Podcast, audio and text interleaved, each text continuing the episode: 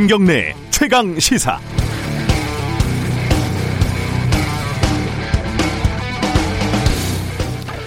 며칠 전에요 이재명 지사가 장사꾼도 신뢰가 중요하다면서 서울 부산 선거 후보를 공천하지 않는 것이 맞다 이렇게 인터뷰를 하지 않았습니까? 여기에 대해서 정청래 의원이 혼자 멋있기 운동을 한다 이렇게 조롱을 했는데 이걸 보고 제가 이틀 전 오프닝에서 요즘 멋있는 정치 보기도 힘든데 좀 멋있으면 안 되냐 이렇게 말씀드린 적이 있습니다. 제가 참 민망하게 됐습니다. 이재명 지사가 어제 불가피하다면 약속을 파기할 수 있다고 자신의 발언을 파기했습니다. 그럴 수는 있습니다. 말이 잘못됐으면 수정을 해야 되고 상황이 달라졌으면 수습을 해야 되죠. 그런데 이재명 지사의 말을 보면요. 본인은 인터뷰에서 무공천에 대한 의견을 얘기했을 뿐 주장은 아니었다고 말하고 있습니다. 박원순 시장 사건에 대해서도 이걸 중대 비리가 아니라고 할 수는 없지 않겠습니까? 이렇게 인터뷰를 해놓고 이제는 잘못이 없다면 책임질 이유도 없다고 유보적인 입장으로 바뀌었습니다. 그러면서 자신의 이전 인터뷰를 보도한 기사를 또 오보라고 규정을 했습니다. 이게 도대체 무슨 말인지 이해가 되십니까? 저는 이재명 지사의 구구절절한 변명은 궤변이다. 라는 의견을 가지고 있다고 말씀을 드리고 싶습니다. 이걸 궤변이 아니라고 할 수는 없지 않겠습니까? 물론 주장은 아닙니다. 7월 23일 목요일 김경래의 최강시사 시작합니다.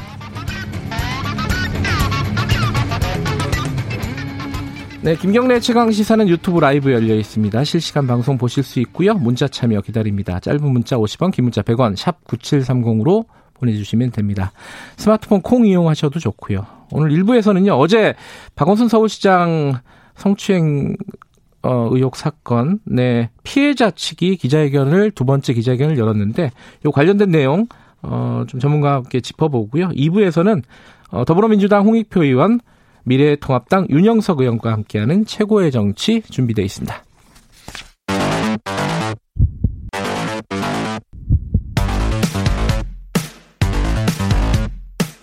오늘 아침 가장 뜨거운 뉴스 뉴스 unboxing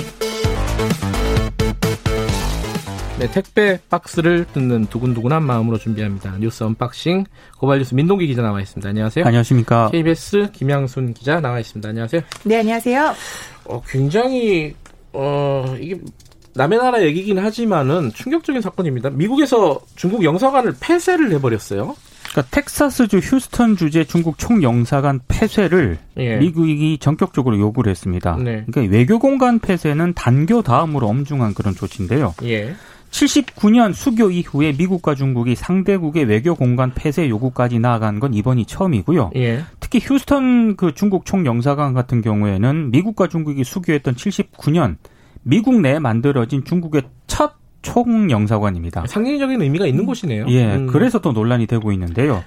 어, 일단 뭐 시설을 폐쇄한 뒤에 외교 인력도 24일 어, 오후 4시까지 철수시키라고 미국 측이 요구를 했고요. 예. 어, 휴스턴 지역 언론 보도에 따르면은 그 총영사관 직원들이 철제 쓰레기통 여러 개에 문서를 넣고 태우는 장면도 목격이 됐고. 119 신, 아, 거긴 911이군요. 신고가 들어갔다면서요. 네, 그러니까 신고까지 들어왔다고 하더라고요. 문서를 태우니까 막 불이 난 것처럼 보였던 모양이에요. 예. 그래서 이제 소방관이 출, 출동을 했는데 이 소방대원들이 총영사관 내부로 또 들어가지 못했다고 합니다. 그 뭔가 아니 뭐 영사관이니까 뭐 기밀 문서가 있겠죠. 그렇죠. 네. 있겠는데 네. 어 그거를 또 급하게 태웠다. 그렇습니다. 왜 이런 겁니까? 이게 이유가 있을 거 아니에요? 그게 모두 가장 궁금한 일입니다. 사실 예. 어제 이제 또 초영사관 폐쇄한다라는 보도가 나오면서 다들 그 이유가 궁금했었는데 이제 밤새 예. 그 이유가 좀 나왔더라고요. 예. 이게 대외적으로 사전 예고가 없는 전격적 조치다 보니까 네. 그 이유가 뭐냐라고 했는데 딱 부러지는 이유가 이것 때문이야라는 건 사실 없어요. 음흠. 근데 폼페이오 국무장관은 이제 미국이 바라는 조치를 하지 않으면은 우리가 가만히 있지 않겠다라고 하면서 이게 어, 그동안 중국이 유학생까지 동원해서 민감한 기술을 훔치도록 했다. 음. 중국의 외교관들이 사실상 스파이 역할을 했다. 그리고 아하. 민간인과 민간 기업을 대상으로 해서 첩보전을 벌였는데 이게 외교관까지 들어갔다는 거는 중국 정부가 관여하고 있다라고 음흠. 이제 판단을 내렸다라고 이제 이야기가 나오고 있고요. 네. 예, 피터 나바로 미 백악관 무역 제조업 정책국장이 폭스뉴스에서 이런 얘기를 했었어요. 예, 틱톡이나 위챗 같은 중국 앱을 미국에 사용을 금지시키고 있는데 예, 즐겁게 앱을 이용하는 동안에 우리의 정보가 중국 군 그리고 공산당으로 흘러 들어갔다. 그리고 이 앱들이 미국인을 협박하는 개인 정보를 훔치는 데 쓰였고 사업상의 기밀과 지식 재산권을 훔치는 데도 쓰였다.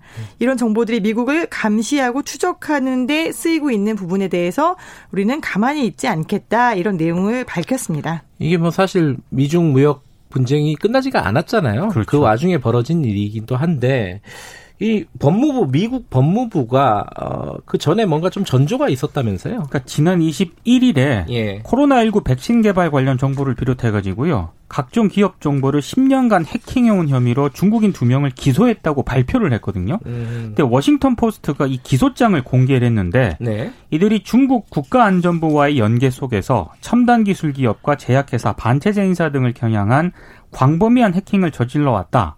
이렇게 또 공소 기소장에 적혀 있습니다. 네. 그러니까 표면적으로는 이런 이유가 지금 어, 총영사관 폐쇄 요구까지 나아간 것 아니냐 음. 이런 분석이 나오고 있는데 한편에서는요.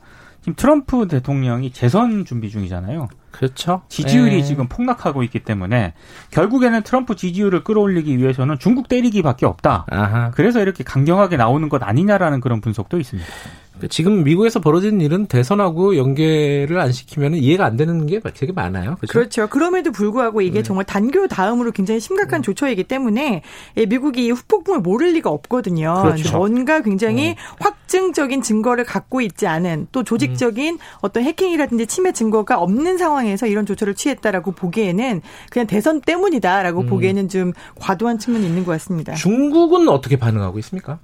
근데 중국은 여기에 대해서 예. 지금 정말 너, 무 말이 안 된다. 미국이 네. 즉시 잘못된 결정을 취소하지 않을 경우에는 중국은 합법적이고 필요한 대응을 하겠다라고 지금 밝히고 있어요. 이제 네. 왕원빈 중국 외교부 외교부 대변인이 어제 정례 기자회견에서 밝힌 내용인데요. 네. 이게 사실 어 휴스턴 총영사관을 폐쇄한다는 결정 자체도 중국 외교부 대변인의 기자회견에서 먼저 나온 얘기입니다. 그렇죠. 미국에서 나온 게 아니라 네. 그렇기 때문에 중국 외교부에서는 이게 지금 오랫동안 중국 총영사관의 정보 수집 활동을 미국이 문제 삼았다라는 얘기를 하면서 우리가 그렇다면은 우한 주재 미국 총영사관을 폐쇄할 수도 있다라는 방안을 검토한다라고 로이터 통신 여기에 따라서 지금 보도를 했습니다. 뭐 중국도 당연히 어 적정한 수준의 어 뭔가 보복 조치라고 할까요? 이런 게 이루어지겠죠, 당연히. 뭐 그렇죠? 중국 주재 미국 대사관 외교 인력에 대해서 대대적으로 추방할 것이다라는 그런 보도도 나오고 있습니다, 벌써. 뭐 홍콩 쪽의 영사관도 폐쇄할 네. 수도 있다. 뭐 이런 가능성도 지금 얘기가 되고 그렇습니다. 있고요. 근데 중국에서도 이게 딱 부러지게 뭐 어떤 증거가 있다라는 얘기는 전혀 안 하고 있기 때문에 네. 중국 인터넷 내부에서는 또 이제 우한에 들어오는 미국 외교관들의 유전자 정보를 요구를 했더니 미국이 여기에 대해서 발칵하고 있다. 아. 또 이런 인터넷에서는 또 설들도 막 퍼지고 음. 있습니다. 이 외교 관계는 뭔가 이렇게 명확하게 안 밝히고 이루어진 일들이 많아서 그렇습니다. 그런 어떤 설, 가짜 뉴스 뭐 이런 것들이 많이 돌아다니기죠. 어, 다음 뉴스 좀 보죠. 박원순 어, 전 서울시장 성추행 의혹 사건 피해자들이 두 번째 기자회견을 어제 열었습니다. 뭐 새로 나온 얘기가 뭐였죠, 어제는?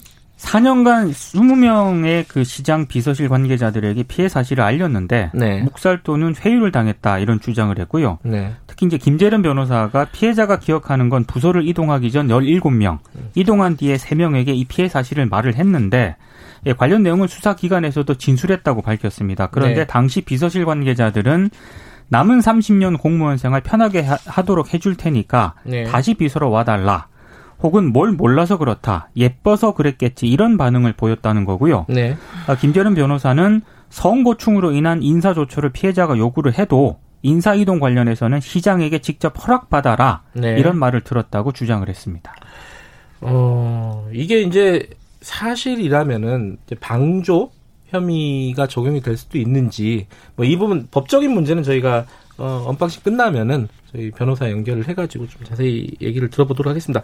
서울시에서 이거 관련된 조사를 하고 하려고 하고 있었잖아요. 그건 어떻게 됐어요 지금? 근데 결국 무산됐습니다. 왜냐하면 네. 서울시에서 이제 외부 조사를 이 성폭력 관련해서 여성 단체들과 함께 하겠다 피해자 주체들과 음. 했었는데 이제 지금 이제 피해자 측에서 서울시가 책임 주체이지 조사 주체일 수는 없다라고 어제 합동 조사단의 불참을 최종적으로 선언을 했거든요. 네. 그렇기 때문에 서울시의 진상조사단 구성 자체가 이제 무산이 돼버린 셈입니다. 그래서 음. 어제 서울시 측에서는 어, 참여 거부에는 유감을 표하지만 피해자가 인권위 진정을 통해서 조사를 의뢰할 경우에 서울시는 조사에는 적극적으로 협조를 하겠다라고 또 밝혔습니다. 어, 이제 이제 국가인권위원회 진정을 하겠다. 네. 어제 그 피해자 측 그 기자회견에서 이렇게 밝혔죠. 네. 그러면 결국은 경찰 수사와 별개로 또 인권위원회에서 조사가 어, 이루어지게 예, 됩니다. 조사가 진행이 음. 되겠죠. 그것도 봐야 될 거고. 근데 경찰 수사는 어떻게 되고 있습니까? 그, 어, 일단 개인 휴대폰 영장은 기각이 됐고 그 그렇죠. 업무용 휴대폰 그걸 비밀번호를 풀었다면서요? 그죠? 그 업무용 휴대전화 비밀번호를 제보를 받아서 네. 피해자 측으로부터 제보를 받았다고 합니다. 비서니까 알고 있었을 수도 있죠. 그렇습니다. 예. 잔금을 푸는 데는 성공을 했는데요. 근데 이 휴대전화에서는 박원순 전 시장이 숨진 경위와 관련된 그런 자료만 제한적으로 확인을 할 수가 있는 그런 상황이고요. 음, 네. 만약에 성추행 방조나 고소 사실 유출 등의 추가 수사를 위해서는 관련 영장을 경찰이 다시 발부받아야 되거든요. 네. 그러니까 경찰 수사는 조금 삐걱거리는 그런 상황입니다. 음. 근데 어제 또 새로 나온 얘기가 어, 피해자 측 변호사가 경찰에 고소장을 제출하기 전에 검찰과 통화를 했다는 거예요. 그죠? 그렇습니다. 어, 이, 근데 검찰은 또 수사를 하지 않았어요? 이건 어떻게 된 거예요, 경위가? 이게 굉장히 타임라인이 좀 갈수록 이상해지고 있는 네. 건데요. 이제 박원순 전 시장이 실종이 된 게 9일입니다. 네. 지금까지 밝혀진 걸로는 그 전날인 8일 오후 3시에 임순영 젠더 특보가 불미스러운 일이 없으십니까? 라고 물었다는 거였잖아요. 네. 그리고 그 이후에 밝혀진 게 이 피해자 측 변호사가 오후 한 2시 반쯤 그러니까 네. 8일 오후 한 2시 반 쯤에 경찰에 전화를 해서 서울시의 고위 책임자가 이런 일이 있다라고 얘기를 했다는 거예요. 음. 그래서 그게 가장 앞선 일이다. 있다라고 저희가 생각을 하고 있었는데 어제 기자회견에서는 그보다 하루 전에 그러니까 7일에 서울중앙지검 여성아동범죄조사부 부장에게 네. 전화를 해서 면담을 요청을 했다. 으흠. 그랬더니 이 피고 소인의 신원을 알아야지 면담 여부를 검토할 수 있다라고 해서 7일에 즉 실종 이틀 전에 피고 소인이 누구인지 말을 했다는 겁니다. 아 박원순 시장이다라고 그렇죠. 검찰에 알렸다는 거죠. 검찰에 이틀 네. 전에 이미 알렸고 예. 그 이야기를 듣고 그 다음 날 8일 오후 3시에 이 여조 부장하고 면담을 하기로 약속까지 했다라고 음흠. 밝혔어요. 그런데 이게 어, 그날 저녁, 즉, 이틀 전이죠. 실종 이틀 전에 저녁에 부장검사가 자신의 일정을 이유로 면담을 취소했다 라고 이제 변호사가 주장을 했고요.